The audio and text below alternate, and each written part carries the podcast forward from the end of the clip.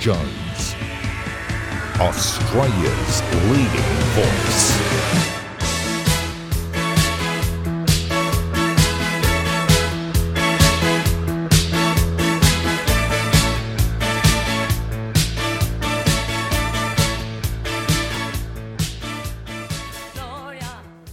Well, good evening. I'm Alan Jones, and thank you for being with us. A tremendous response last night to the John Howard interview.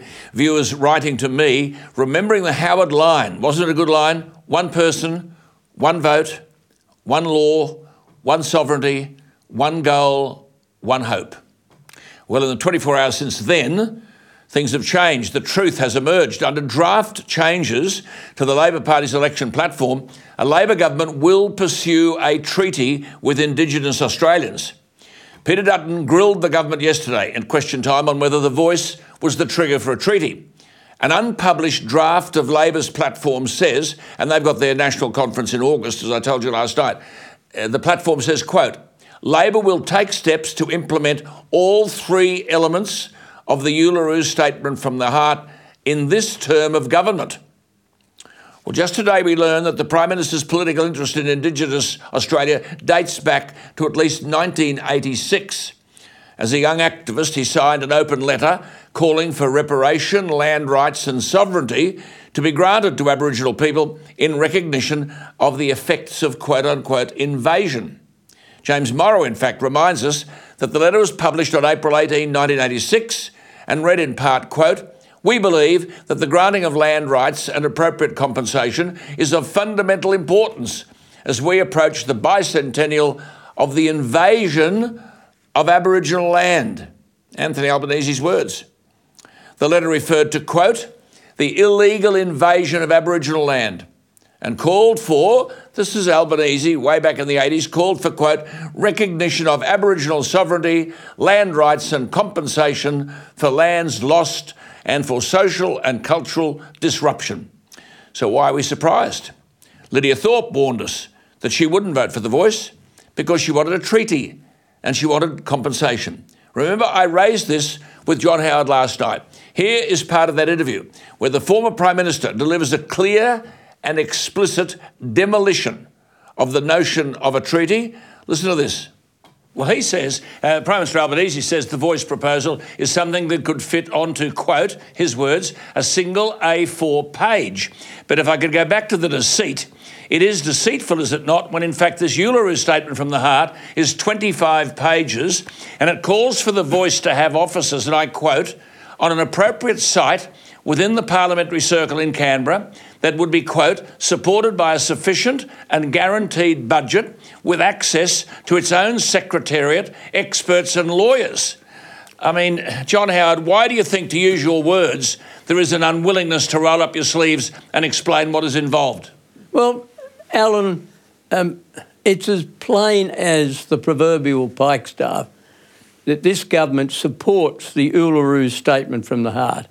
And that's got three components. It's got the voice, as yet to be explained. It's got treaty making process, and I'll come back to that in a moment. And it's got truth telling.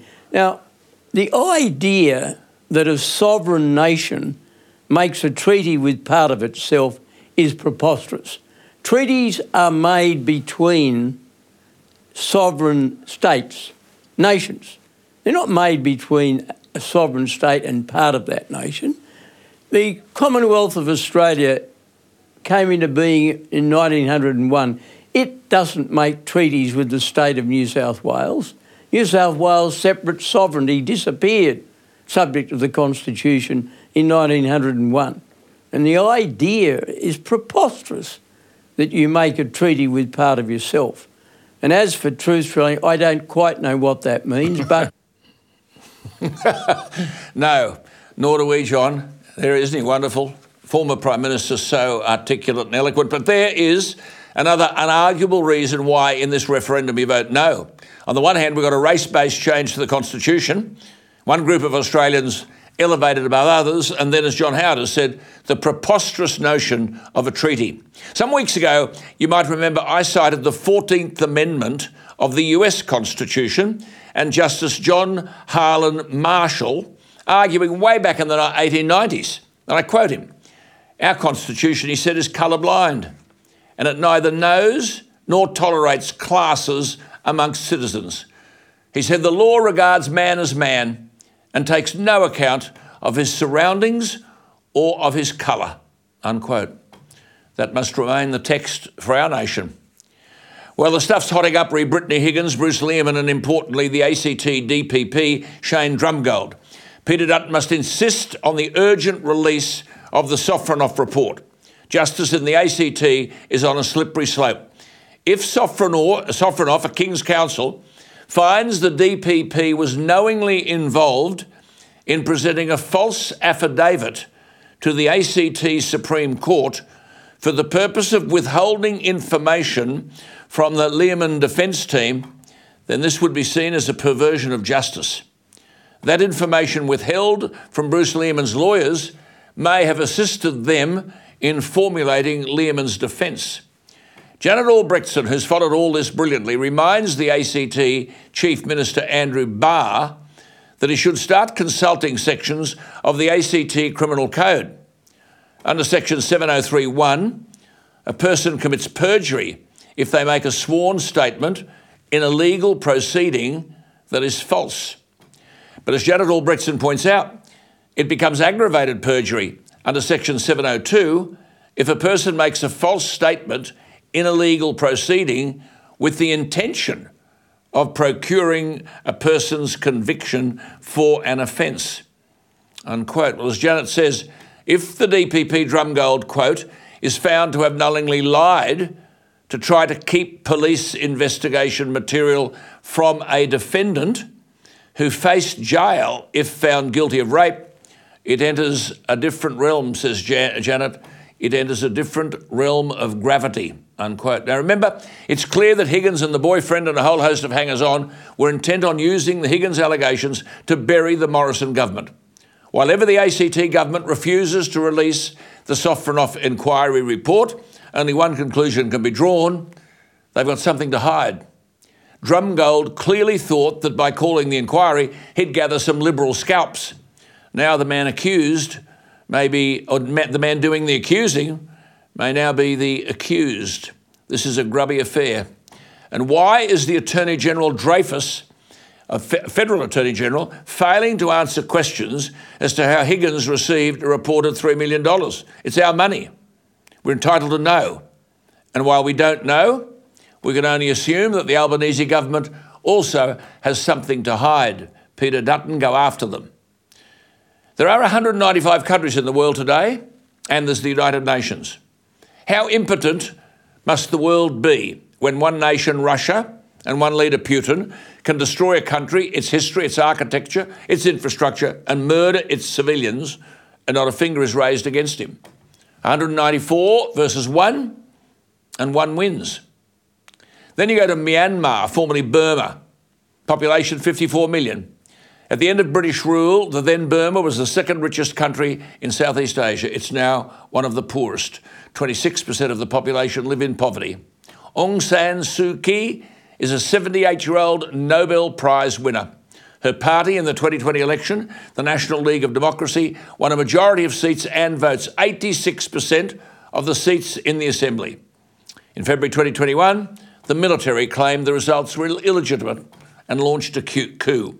They annulled the results of the 2020 election, promising to hold new elections this year. That won't happen.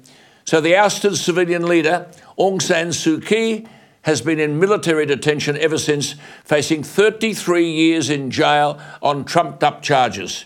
But the headlines today say Myanmar leader Suu Kyi pardoned. That's rubbish. She's been pardoned on five of 19 convictions, her sentence reduced by six years. Simply put, she's still in prison. This is just a symbolic gesture by the mongrel Myanmar military mafia. Elections, as I said, were scheduled for this month. They won't be held because if they were free and fair, Suu Kyi would win again. But she's in jail or in house arrest, same thing, and the world stands by and does nothing. I spoke to John Howard, as you heard last night, about the brutal acquisition of Calvary Hospital in the ACT. In fact, they are in the process of destroying the hospital. The Melbourne Catholic Archbishop Peter Comensoli has accused the ACT government of forcibly acquiring Calvary Hospital because its Catholic ethos was, quote, inconvenient. And questioned, Comensoli questioned, whether this unprecedented decision on July 3, ramming legislation through the Legislative Assembly to compulsory acquire the facility, was, quote, motivated by disapproval of Calvary Hospital's Catholic ethos and mission, unquote. I should point out that the health and hospital system in the ACT is in disarray. In fact, most of Calvary's 1,800 staff are refugees from the Canberra Hospital. In 2018, the Canberra Hospital, run by the Canberra Health Service and the government, almost lost its accreditation because it failed to meet 33 core criteria. Two of these criteria were considered extreme risk, six high risk, and 17 of the issues were related to governance. And here we've got a tin pot government ripping up a contract that was renewed in 2010. And you ask, where does the rule of law fit in? I see that a Labor dominated Senate committee has rejected a bid to punish wayward governors general. Now, I'm not going to get into the pros and cons of the former Governor General Peter Hollingworth, but I do find it extraordinary that as Governor General from 2001 to 2003, he becomes entitled to a pension how much? 375,000 a year. Now that's what I call a good gig, if you can get it. Matt, talking about good gigs, by the way, look, if you want a night to remember, head off to the Opera House to see Bernadette Robinson in what I regard as one of the most outstanding one woman performances you will see anywhere in the world. She's an Australian. She's been internationally acclaimed. You'll love it. She assumes the persona of various divas Edith Piaf, Billie Holiday, and others. She tells their story and then ends when she transforms herself into the remarkable operatic soprano Maria Callas. This is a woman with an unbelievable voice. It's gold medal stuff. To our Melbourne viewers, she'll be at the Arts Centre from August 24. You must see her. But she's here at the Opera House in Sydney until August 24. The internationally acclaimed Bernadette Robinson at the Playhouse Theatre. And finally, look, I'm not an ABC watcher. But Juanita Phillips has been reading the ABC News since 2003. I'm not sure she's ever received an award, but in my view, she's the best in the business. She's the only reason I watch the ABC because I watch the news.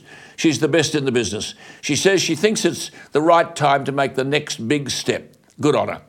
And talking about taking big steps, the brilliant Melbourne Storm Rugby League fullback Ryan Papenhuyzen will play up to 40 minutes in the Queensland Cup this weekend returning from an appalling knee injury. Think about this it'll be the young man's first game in 384 days. It takes real personal courage and discipline to respond to such disappointment. Good luck to him. And a trivial pursuit question how long's 20 centimetres? I mean, to those of us who are older, I'll tell you, on the old scale, it's about eight inches. Now, it's the world record for the size of a hailstone. In Italy, where they had a heat wave firstly. Now they've had hailstorms, and two hailstones in northern Italy were almost 20 centimetres. Climate researchers say there's been a 30% rise in the number of hailstorms in Italy from 2010 to 2021 as compared with the previous decade. So, we'll blame it on climate change, won't we? Blame the heat wave on climate change. Blame the snow in South Africa on climate change. You've got an aching tooth, blame it on climate change. One day we'll wake up to the madness, won't we? Carbon dioxide is not a pollutant, it's the source of all plant life. You're watching ADH. I'm Alan Jones. Well, Parliament is sitting in Canberra. You wonder, though, whether anything is raised or discussed about significant issues facing Australia.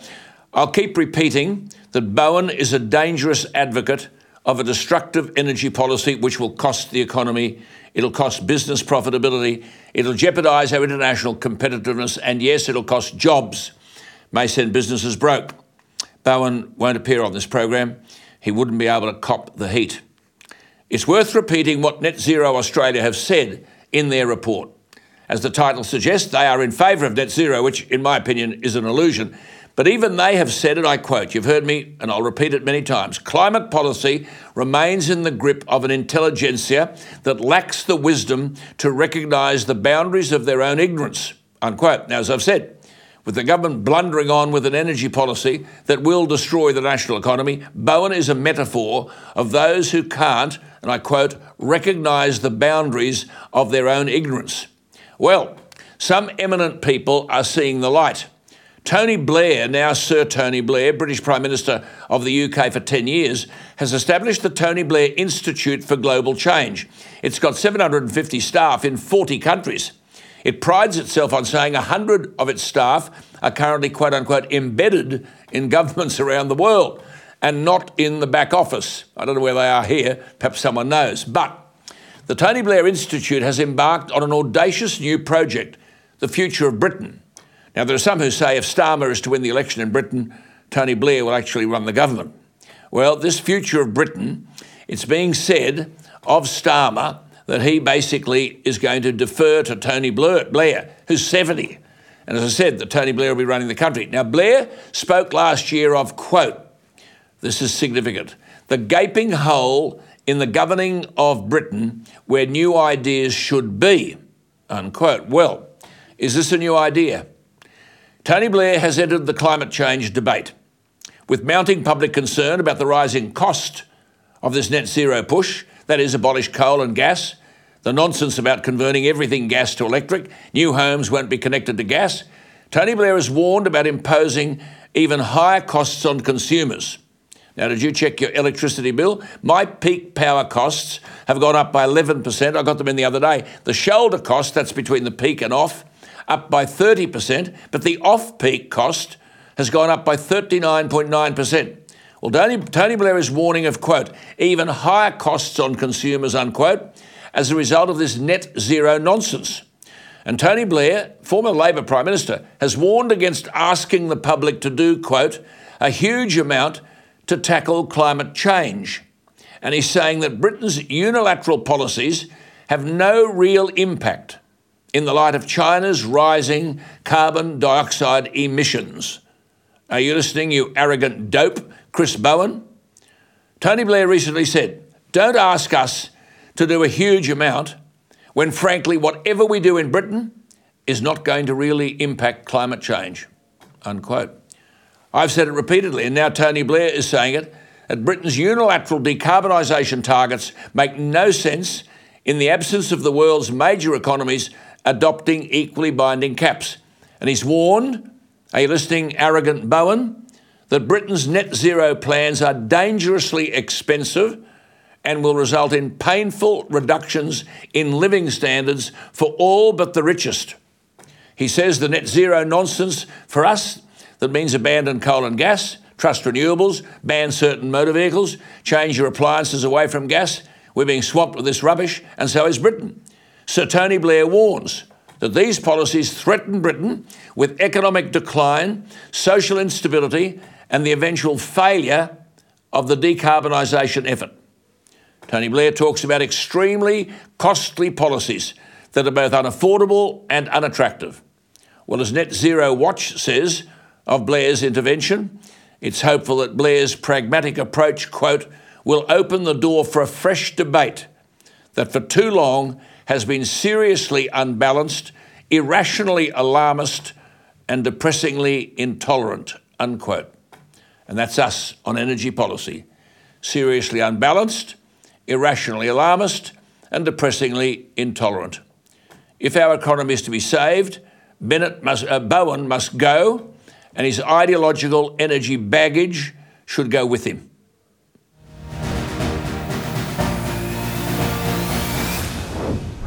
Well, let's go to pig in the United States, where, of course, there are continued attempts by the Justice Department to harass Donald Trump and those around him, yet they seem to have no impact on the polls. Donald Trump now faces additional charges over his handling of classified documents, and he's been accused of trying to delete surveillance footage at his Mar a Lago resort in Florida. So, six weeks after he was indicted in Miami on 37 charges, this, quite frankly, is laughable, but it does demonstrate how frightened they are of Trump becoming president again because he would act, take none of this nonsense. And that would mean China and Russia and everybody else. Anyway, 37 charges. This is in relation, remember, Peggy and I talked about it last week, so called sensitive documents, which allegedly were taken from the White House after he left office. Now, Mr. Trump's been hit with an additional count of, quote, willful retention of national defence information and two new obstruction charges. Let's bring in Peggy here because, Peggy, there have been developments in the last 24 hours. Donald Trump has now been indicted on four more charges re alleged attempts to overturn the 2020 presidential election. This is the former president's third indictment in a matter of months, and the new charges include conspiracy, don't you love it, to obstruct an official proceeding.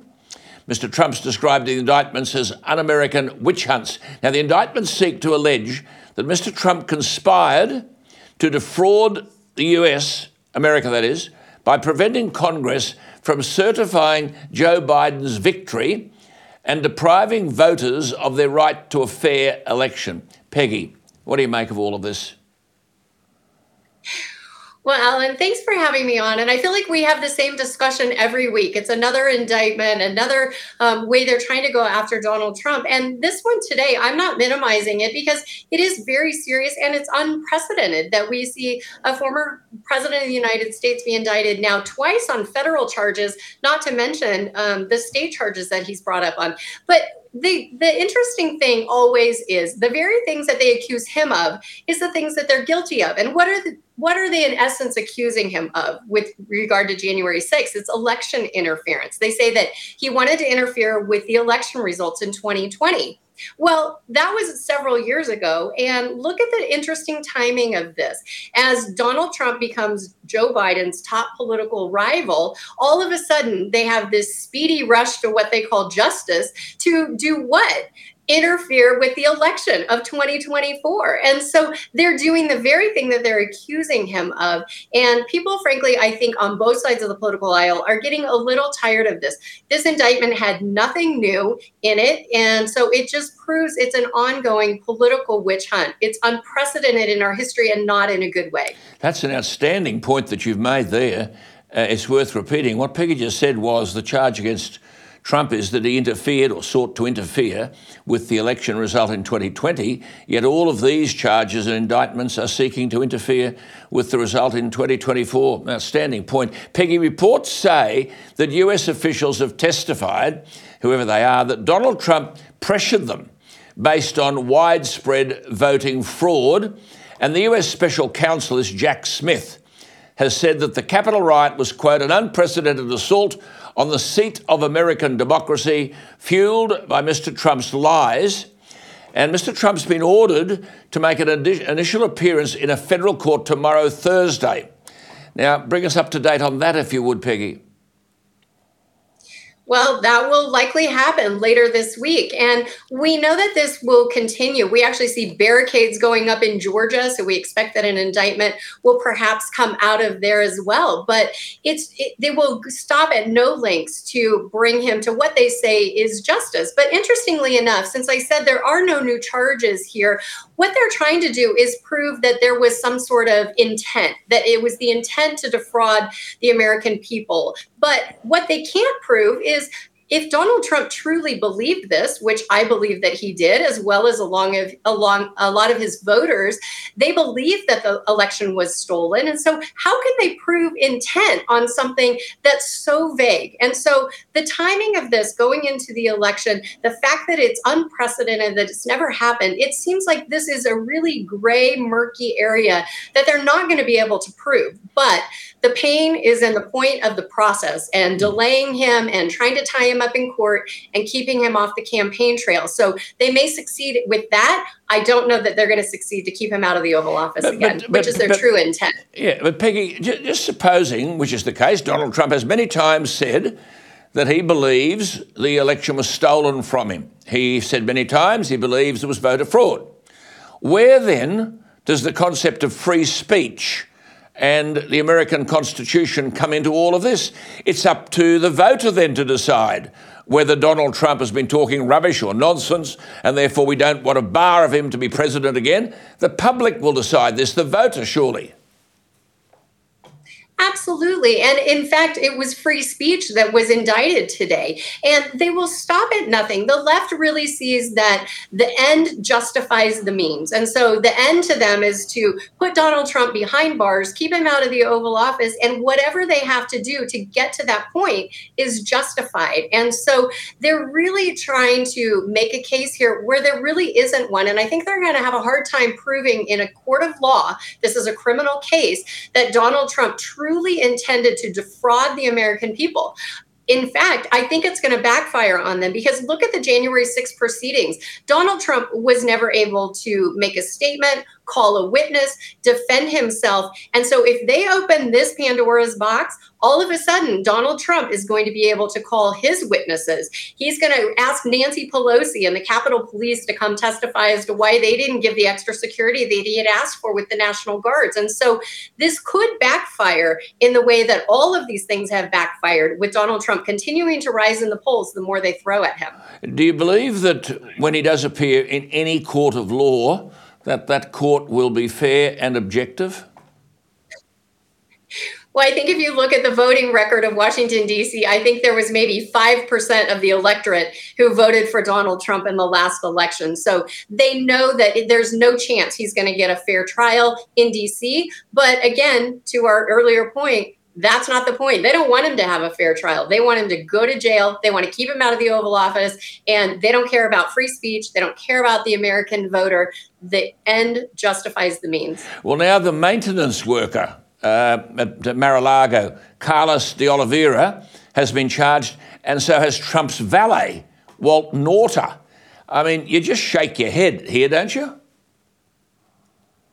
Well, again, they can't have it both ways. Look at all the indictments that have come out and all the accusations swirling around Hunter Biden. And what does the White House constantly say?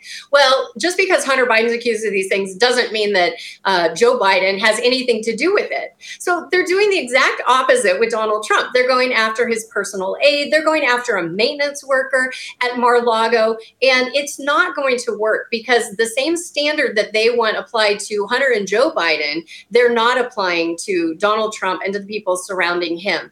Everybody sees it, Republicans and Democrats alike. And there's a lot of people that obviously agree with the mainstream media in wanting to um, make sure that Donald Trump is guilty of everything. But there's a lot of common sense Democrats and a lot of independents who don't like the way that the government is being weaponized in two tiers of justice toward Donald Trump, his supporters, and toward the Biden family to protect and cover for them. Just on that, a final word on the special counsel, Jack Smith uh, who's investigating Donald Trump's role in trying to block the certification of Biden's election, which we just talked about. Uh, what's the history and background to Jack Smith vis a vis Donald Trump? Aren't these people Trump haters? They are. And in fact, his wife did a documentary, a very glowing documentary about Michelle Obama. Uh, they have a long-standing um, involvement and donations to the Democrat Party. And Jack Smith is trying to co- try this in the court of public opinion as much as he's trying to co- try it in a court of law. And so that's why he's making these outlandish statements. That's why there's the leaks coming out of his office. That's why we're seeing photos of documentation all over Mar-Lago, which is just leading the public to think things that absolutely are not true. And at the same time, we're covering for Joe Biden, who, have we heard anything from his special counsel investigating his documents? You probably don't even know the name Robert Hur, which is the special counsel who's supposed to be investigating Joe Biden. But they're sure slow walking that, and they're sure quick to judge, hang, and try Donald Trump. I'll come to that in just a moment. You mentioned Michelle Obama. I've got a few contacts who claim that they're relatively close to the Democratic Party in America. They're telling me that Michelle Obama will be the Democratic candidate for the presidency. Uh, what do you hear? What weight is there on that point? Well, that's been widely speculated. We've heard about Michelle Obama. We've heard Hillary's going to come back. We've even heard Oprah Winfrey or Oprah Winfrey or Meghan Markle. But I think the Democrats are going to have a hard time pushing Joe Biden out of a place that he thinks he rightfully should have.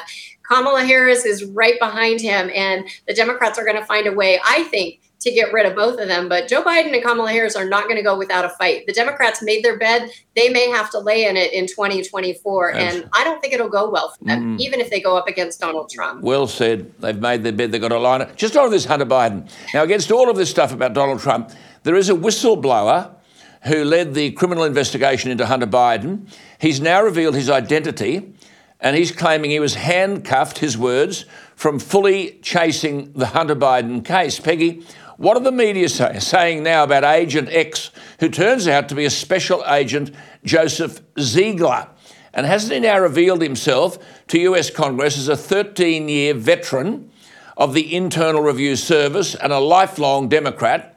And he's the second whistleblower now to allege that the federal investigation into Hunter Biden, which recommended several felonies, was hamstrung.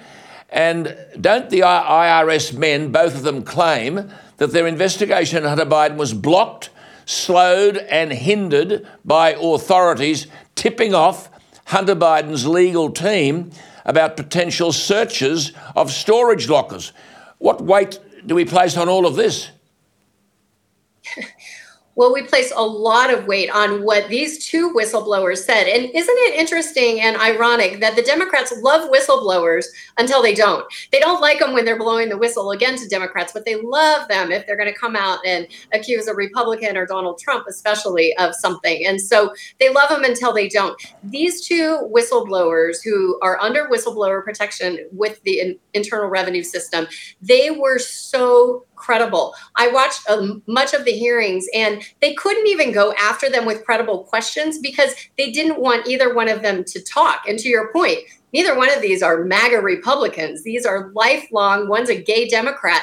He's definitely not a Donald Trump voting Republican. And but they didn't want them even to talk. And so when the when the um, Congress people on the left had their turn to ask questions. Instead, they just filibustered. They complained about Donald Trump. They didn't want to hear them talk. And so they've really tried to shut this down. But the claims that this, these whistleblowers made directly aligned with the suspicious, suspicious activity reports that the House Oversight Committee has been tracking. And they show that tens of millions of dollars have changed hands between foreign governments into the, the Biden family's personal accounts. And in many in many instances, you can chase that directly to changes in policy or action taken by the president or the vice president actually at the time.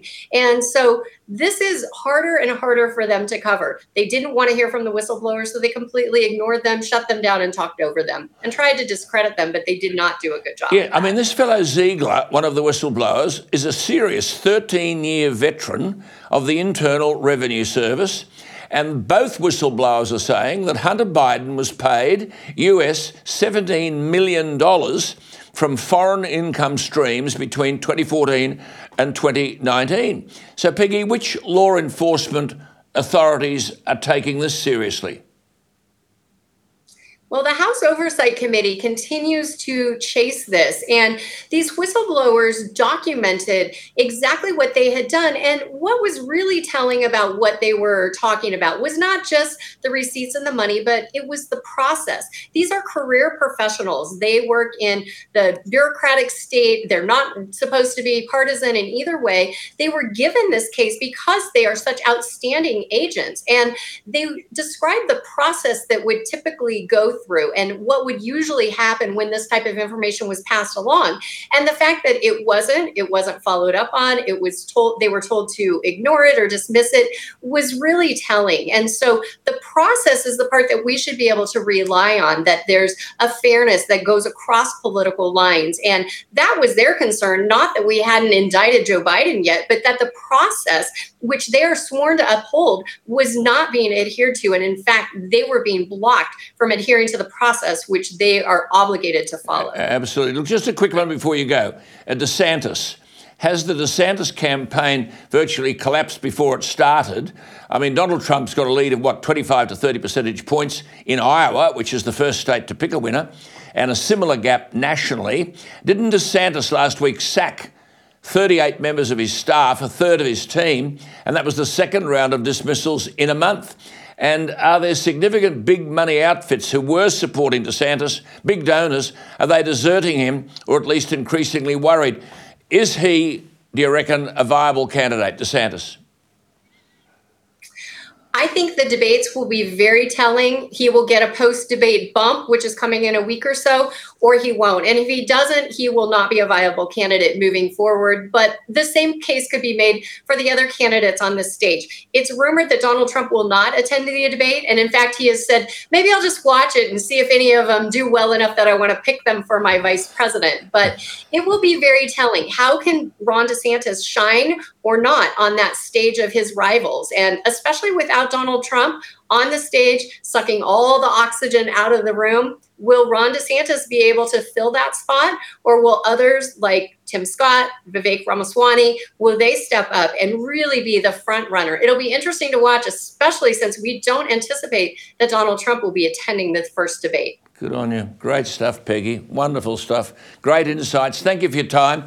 There she is, Peggy Grande, the former executive assistant you, to Ronald Reagan. Knows her stuff, doesn't she? And we'll talk to her again next week. You might remember I mentioned last night that after the Labor Party federal conference in Brisbane in August, we were told the left of the Labor Party will take charge. And I said the concept was laughable. The left are already in charge. Witness the divisive voice that John Howard alluded to last night. But you have to ask where this left wing obsession on climate change will end. I mentioned earlier the former British Prime Minister Tony Blair warning that we're going to have to be careful that if all this climate change stuff comes into being, the economy will be crippled and businesses and consumers with it. This latest obsession, therefore, led by Daniel Andrews in Victoria, oh, spare me. Anyway, seemingly rejected for now by Chris Minns in New South Wales. Chris, I hope so. The ban on gas connections to new homes in Victoria from January 1 next year. Now, you've got to wonder what, in the shallow talent pool, some of these Victorian ministers know about so called climate change, other than the hysteria that they seem to enjoy. The Victorian Energy Minister, Lily D'Ambrosio, says, quote, getting more Victorians on more efficient electricity appliances will save them money on their bills, unquote. Does this silly person understand where the electricity comes from? This will merely increase the use of coal, if that's the resource they hate, and force consumers onto an already strained electricity grid. It's a recipe for chaos. But the chaotic Andrews government tries to argue that such a move, get rid of gas, will take $1,000 a year off household energy bills. Not a single sentence to explain where this $1,000 conclusion comes from. Bit like the Commonwealth Games, isn't it? It's going to cost us 7 billion or 8 billion, but no figures to prove that. Just say it. $1,000 will come off your energy bill. But this will apply. This no, no, all got to be, all got to be electricity, no gas from January 1. This will apply to new public and social housing, public buildings like schools, hospitals, and other government buildings. Energy from a gas ban. When I should point out that Victoria, if they care to use it, has unlimited gas resources. But under this dictatorial regime, no gas, there will be no choice allowed in new homes. Consumers will be forced Will I be forced out of gas? Can't use gas. The kind of thing you would expect in communist China. No choice. Stack of gas out there, but you can't use it. Now, we've seen all this in the utterly dysfunctional Labor, dysfunctional Labor Greens ACT government. Remove gas appliances from homes, schools, hospitals, and offices, allegedly force consumers onto electrical appliances. So, Steve Davies, I mean, where does the electricity come from, all you dopes? But as Steve Davies, the CEO of the Australian Pipelines and Gas Association, has said, quote, if the ACT government wants to reduce emissions, becoming even more reliant on New South Wales coal-fired generations, uh, generators is a strange way to do it. Now, I've said for years, not months, that the demonisation of coal and gas is a national economic suicide note. Only last Thursday, the Australian energy market revealed that the cost of generating electricity rose 31% in the three months to June. That'll be fed into your household bill. And it gives you some idea of what your power bill will look like next year. It is impossible for sensible people to make any sense of this. Move consumers onto an already strained coal based electricity grid when the very same people who are saying you must do that are demonising coal. And those remaining on gas will have to cop, cop escalating network costs. And what do the know all say? This will lead to a temporary increase in emissions, meaning we'll have to use coal fired power, but they've got no answer to rising costs. 80% of Victorian homes are connected to gas. 80%. But Victoria says it wants to reduce emissions, carbon dioxide, by 75 to 80% by 2035 and to net zero by 2045. What did the former British Prime Minister Tony Blair say? In layman's language, it wouldn't matter what we did, even if we thought carbon dioxide was a problem, which it isn't, because China is not buying this nonsense. They're building two coal fired power stations every week. The electricity grid in Australia is dominated by brown coal. Common sense would tell you if you switch from gas to electricity, emissions will go up.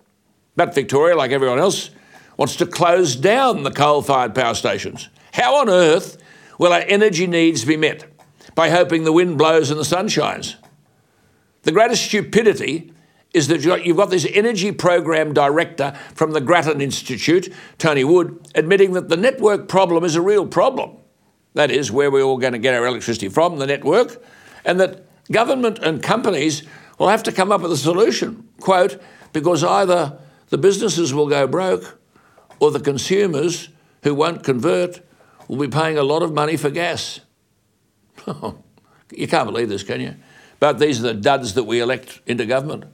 There are currently 2 million households in Victoria connected to mains gas.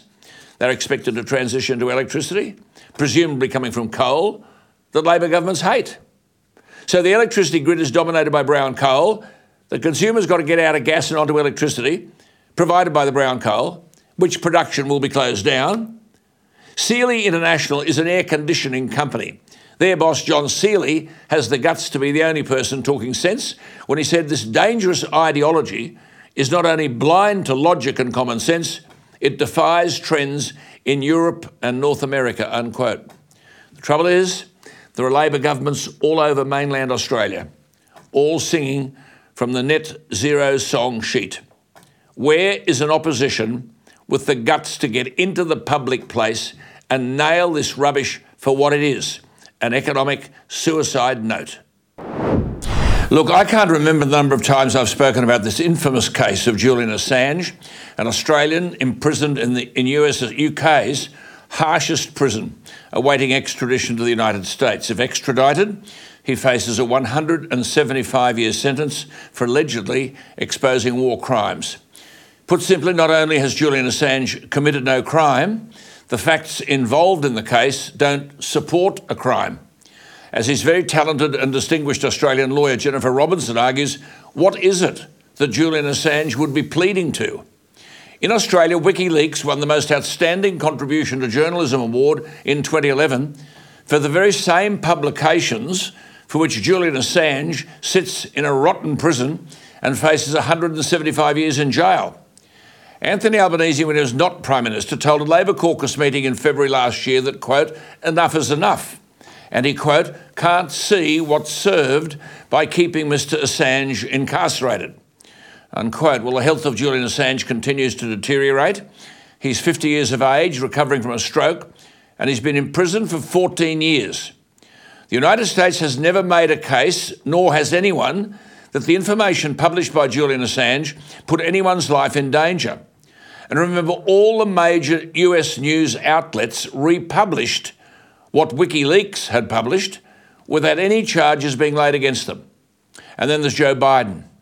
In 2021, at a summit for democracy to showcase the importance of democracy to the world, President Biden said America would set up a fund, quote, to help protect investigative journalists against nuisance lawsuits designed to prevent them from doing their work. Unquote. Last year, one of our finest journalists, now in Washington, Adam Creighton, wrote, and I quote, The Assange case has sifted out those who genuinely believe individuals have rights from those who think government is a tool to destroy your political enemies. For now, he wrote, Assange's fate appears sealed by inertia, hypocrisy, and timidity, unquote. Well, Prime Minister Albanese was right when he said enough is enough. But does that only apply when you're in opposition? What happens when you get to government? Julian Assange has been in jail for 14 years without any conviction. He's an Australian publisher, not accused of hacking. He's the first publisher in history, anywhere in the world, to be charged with espionage. As the Republican Senator Rand, Senator Rand Paul said, the founding fathers would have protected WikiLeaks at all costs, and it's time we inherit their spirit. Well, Julian Assange didn't hack any US records, nor did he assist Chelsea Manning to hack the US servers. She already had access to the documents in question. Chelsea Manning has already taken full responsibility for obtaining the documents. All Julian Assange and WikiLeaks did was passively receive information. Then, as journalists do, protected Manning as a source and published the cables, as did the New York Times, The Guardian, and other media organisations.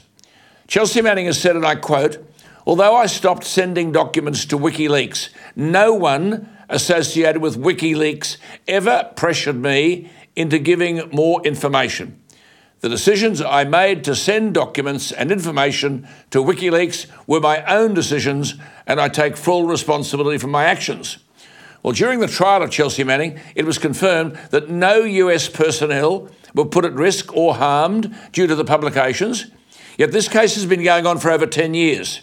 Chelsea Manning was born Bradley Manning a former United States Army soldier. She was convicted in 2013 of violations of the Espionage Act after leaking material to the publisher WikiLeaks. She was imprisoned from 2010 to 2017, but her sentence was commuted by President Obama. In other words, Chelsea Manning was pardoned. What Australia is merely asking of the Biden administration is to offer to Julian Assange what was made available to Chelsea Manning. Now, remember, the board of the Walkley Awards gave WikiLeaks the prize for the most outstanding contribution to journalism in 2011 and praised it for delivering, quote, an avalanche of inconvenient truths, unquote, during a courageous commitment to journalism. News organisations, including the New York Times, Le Monde, Der Spiegel, and El Pais, issued a joint letter last November calling on the US government to drop the charges against Assange. Well, the former Foreign Minister Bob Carr was also the Premier of New South Wales for 10 years. Indeed, only Henry Parkes served as Premier for longer, but no one in the history of New South Wales has served a longer consecutive term as Premier. Bob Carr has delivered recently a fairly scarifying attack on the failure of Anthony Albanese in this Assange disgrace, and he joins me. Bob Carr, thank you for your time, but I mean, what is the purpose of Julian Assange being locked up in this rotten Belmarsh, Belmarsh prison, a single cell with limited ventilation for 23 hours a day? What the hell is the point of it? It's sheer, sheer cruelty, Alan, uh, especially when you consider one, as you put it, no lives were lost. Uh, not only have we got two American sources confirming that, but we've got the Australian Defence Department through information released on freedom of information confirming that was their assessment as well. So no lives lost. Second, he was exposing a war crime, that is, the shooting of civilians from an American Apache helicopter, the sort of war crime that we say we're taking seriously when alleged of Australian service people in Afghanistan. But for this war crime, there's been no inquiry by the Americans and no prosecution of anyone. He exposed it, and that's the only reason he's faced this, the extraordinary malevolence that's been directed at him. Just one, one final point, and that is that, as you put it, Chelsea Manning, the American who gifted the material to him, which he published, Chelsea Manning was effectively well, was commuted, effectively pardoned by the by the by the Obama administration. Um, we we are entitled to say to, to the Americans, we're entitled to say to the Americans, uh, as Australians see it, the yank has gone free, but you're maliciously pursuing the publisher of the Yanks material, who happens to be an Australian, and he's served all this time. It's time to let it drop. Given what we're doing for the Yanks lately, I'm amazed that it wasn't quickly accepted as the legitimate representations of an ally with a very strong case. Uh, just on that, now, how many times has Anthony Albanese met Joe Biden since he became Prime Minister? Almost 10, 8, 7, 8 or 9 occasions. Uh, is Albanese weak? Why isn't he saying, this is what we've done for you, we're asking this little bit in return? That's all he's got to say. Now, it is extraordinary if faced with passionate advocacy, and I believe that Anthony's sincere about this. I believe that he would indeed want the Australian released. Uh, it'd be extraordinary if he hadn't pitched it in those terms, and pretty bad if the American president, hearing one of your most rusted on allies make this request, just shrugs it off. Now, something's not adding up here. Our representations, I hope, were made with all the force that an Australian Prime Minister is entitled to bring to bear. As I said in that article that appeared in Nine Media, um, you've only got to say, as Prime Minister, uh, imagine how a hawk or a, your old boss, Malcolm Fraser, would have put it, uh, John Howard. John Howard. Um, I'm speaking here, Mr. President, for Australia. It's the united position of our political leadership. We want this matter dropped. We want this matter dropped. That's the Australian request. Mm. Does it also, though, the case against Julian Assange undermine the First Amendment of the United States Constitution, which protects freedom of speech and freedom of the press? I mean, I have quoted many times as Jameel Jaffer, who's in charge of the American Amendment Institute at Columbia University, and he said the charges against Assange rely almost entirely on conduct that investigative journalists engage in every day. He said the indictments are a frontal attack on press freedom. Is Albanese making those points? I mean, I get these excuses. Oh well, uh, we spoke to them, but we can't do anything because Hillary Clinton is upset about Julian Assange, and some of what was leaked affected Hillary Clinton in her presidential campaign, and so on. I mean, yeah, well, that's of course, of course, the rebuttal of that is that he's not being pursued for anything in respect of the 2016 presidential election. No, in which, and by the way, uh, the Democrats had an obligation to protect their email traffic. America's got an obligation overall to see that the secrets of other countries, America's allies for the most part, aren't traduced by a Chelsea Manning or a Snowden. I mean, it wasn't the last occasion no. on which someone working in the American security state opened it, used the key and unlocked the cupboard and sent America's secrets flying all around the globe. There's been another case only in the last six months of someone in the American militia with access to sensitive material who, who did the same thing. America's got to accept some responsibility for protecting its own secrets against whistleblowers, legitimate or malignant. Mm. But no one could say, no one could say that the great principles of the First Amendment, and if America does one thing well at its best, one thing well, not, it's not an electoral system, that's chaotic, but it's freedom of expression. America has taken a stand, and allowing diversity of opinion is the great achievement flowing from the First Amendment to its Constitution. Mm. And the New York Times used that First Amendment to win its famous case to publish the Pentagon Papers mm. that released the whole history of America's involvement in Vietnam. The same principles apply with Assange. And I can't believe that an American president if these matters had been put strongly to him, mm. would have arrogantly overlooked the request of a good ally invoking America's yes. own constitutional arguments. See, you've said previously, because I can hear people out there saying, because they've read headlines, we don't like Julian Assange and so on. you've said previously, it doesn't matter if Julian Assange is an unattractive figure or not, he's ours. Yeah, and, we right. sh- and we should be protecting him. That's right. In the end, that's the bottom line. An Australian citizen, I speak as a former foreign minister, not all of the citizens apprehended unjustly overseas. I'm not talking about those who are put in jails for drug dealing or whatever. Uh, they've offended the rules of the country they're operating in. They've got to cop the consequences under the laws of those countries. But no one's arguing Assange is a spy. But the Americans have exercised extraterritorial pursuit of him under the Espionage Act mm. 1917. Now, this is the, this is the injustice here. Um, we've, we've got to object. We've got to object to that principle and use all these arguments. I think especially the argument about the Yank going free, but the Australians still being pursued.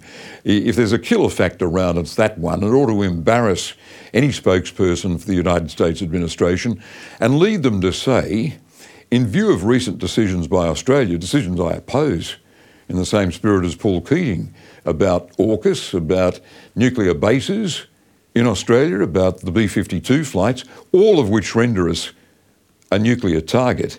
In view of that, surely five minutes of consideration and a decision favouring Australia is all that's required from the Oval Office. A- absolutely. I mean, you've made this point. I've made this point. I mean, Albanese, as Prime Minister, has had several meetings with Biden. I mean, there's the Quad, there's one or two NATO summits. And you've made this to San Diego, where they launched AUKUS, and where you say Australia will make the largest, and this is a very valid point that you've made Australia will make the largest transfer of wealth ever made outside Australia $368 billion. $368,000 million dollars as a subsidy to American naval shipyards.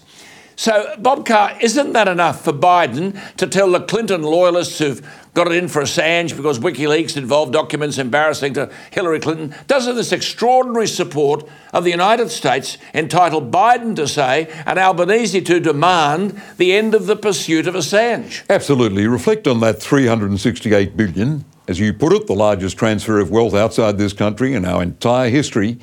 Um, you, I, I remember, I remember 18 months ago having a discussion with Greg Sheridan, the foreign editor of The Australian, when the amount for a dozen French submarines being considered was 55 billion. That's it. But I said to Greg, that's only two years ago, at a guess. Uh, Greg, 55 billion, that's an awful lot.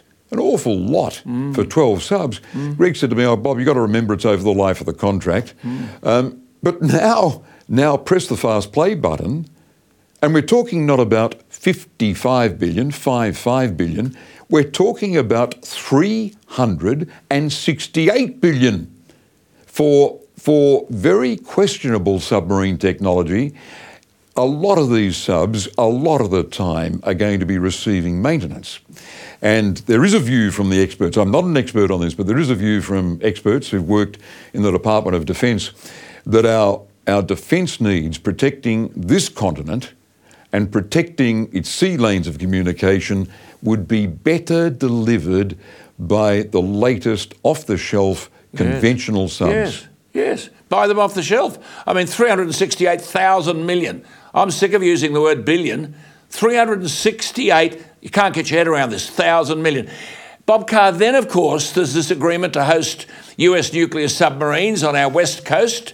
I mean, this has presumably got something to do with China. Then an East Coast submarine base planned for Port Kembla. I mean, if Albanese said in opposition that enough is enough, is he now so weak that he can't demand the charges be dropped against Assange? Because that's the only conclusion you can draw. Yeah, there's never been this level of closeness to the Americans. There, there, there's never been a financial commitment like this. And it's a very, very questionable one. The argument for conventional subs, a larger number of them, with 90% of the capacity of nuclear subs, infinitely cheaper. Um, and some say better able to escape detection, but certainly able to, to defeat any potential rival or competitor or, com- or, or, or, or, uh, or uh, aggressor directing activity at this nation. The defence strategy uh, for us should have been that 12 or make it 15 conventional subs in the front line protecting our waterways and the American fighters that we are buying, even an extra squadron of them, plus the missile upgrades and plus the drones, making this continent unbeatable. Hmm. But the fact is, and this terrifies some people in defence in Canberra, hmm. by, by putting all our eggs, that 368 billion, into this single platform, hmm. as they call it, nuclear subs, we are going to be starving our army, our air force, and when it comes to surface vessels, our navy of the sort of very expensive high tech equipment they're looking at getting in the next three decades. All our eggs in one basket, Yeah. the big commitment into one defence platform. Yeah, I mean, I agree with that. I mean, Abbott said, didn't he, buy them off the shelf? Turnbull had all sorts of fancy ideas about that. I mean, uh, the guts of this is, I mean, as you said, I think the Yank is free, the Aussie is pursued, and and you make the point about Albanese, an initial refusal from Biden.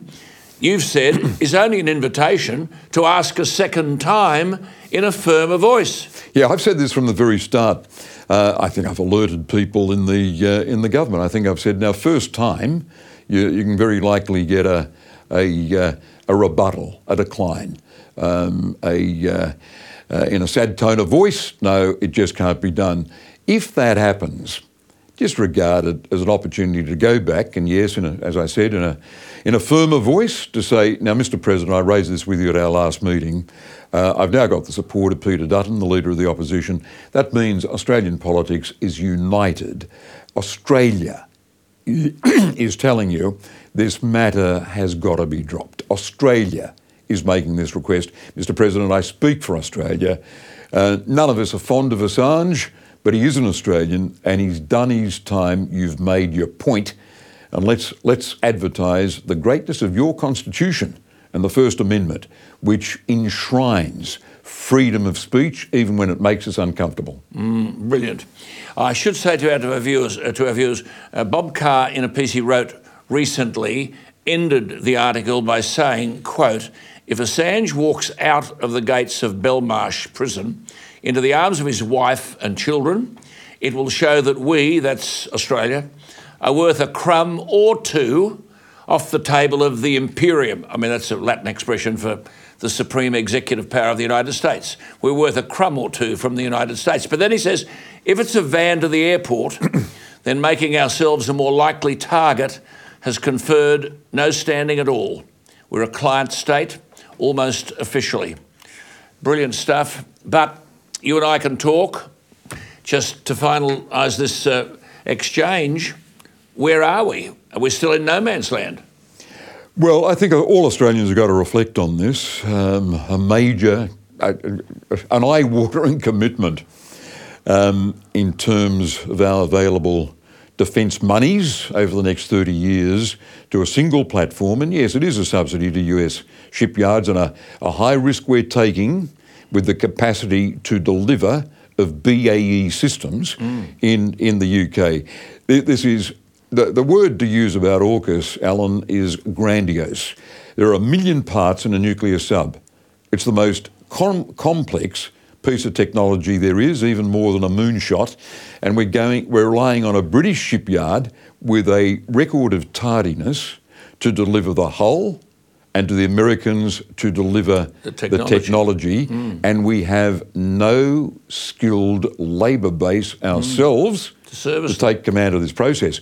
Now, this, this debate will go on a long time, but just be aware that on this, people should be aware that on this program in 2023, we're opening up these concerns. Absolutely. I fear for the future of my country that many of these concerns will be conferred, confirmed, confirmed as valid in the 2030s, 2040s. Yep, yep. I agree with you entirely. And I'll make a final point. I agree with you entirely. How can an Australian be locked up in jail for 14 years without any conviction? An Australian publisher, not accused of hacking, the first publisher in history anywhere in the world to be charged with espionage. How can that happen and a government be impotent in the face of that disgraceful treatment of an Australian citizen? Robert James Carr, Thank you very much for your time. You are always welcome, and in the interest of decency and humanity, we have to continue. Thank you, Alan. Not at Been all. a great pleasure. Thank you. Not you. at all. Bob Carr. Well, look, just before we go, and I'm sorry, stay with me. I know this referendum on the voice is driving people nuts, but it, we can't afford it. It's daily reaching alarming levels of concern. We can't afford to be bored by the discussion. I'll keep it simple on this program. Teela Reid, TWLA Reid, is a lawyer and an academic at the University of Sydney.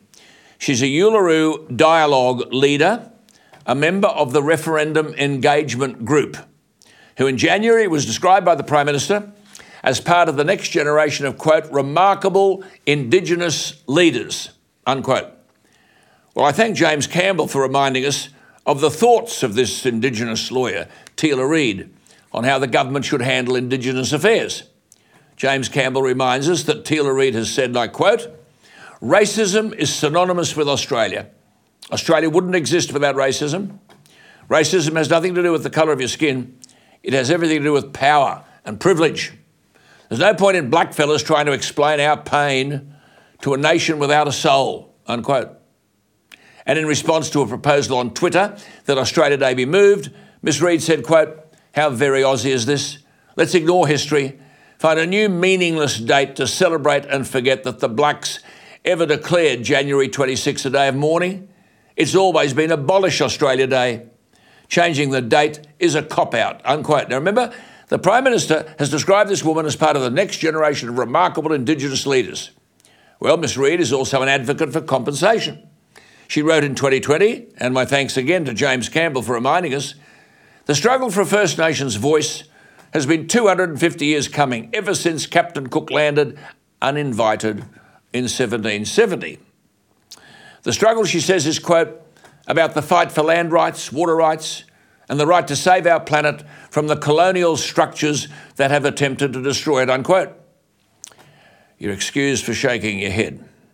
In May, the academic and lawyer Teela Reid, whom the Prime Minister describes as part of the next generation of remarkable Indigenous leaders, and of course, she was part of the Uluru Statement from the Heart and all the rest of it. She's right there up to her neck in it. Well, she told the Ethics Centre in Sydney, you know, that there does need to be reparation here. There does need to be compensation. There does need to be these tough, I think, decisions and reparations for what First Nations people have lost. That's, she said, undeniable.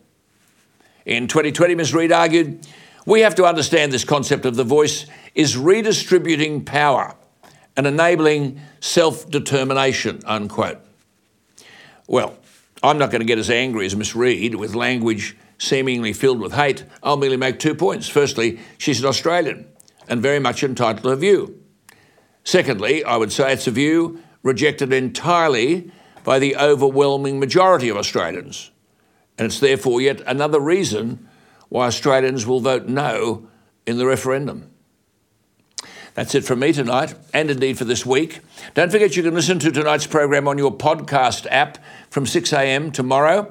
That's in the morning. Just search Alan Jones. And don't miss Bernadette Robinson at the Opera House. It will be a memorable experience.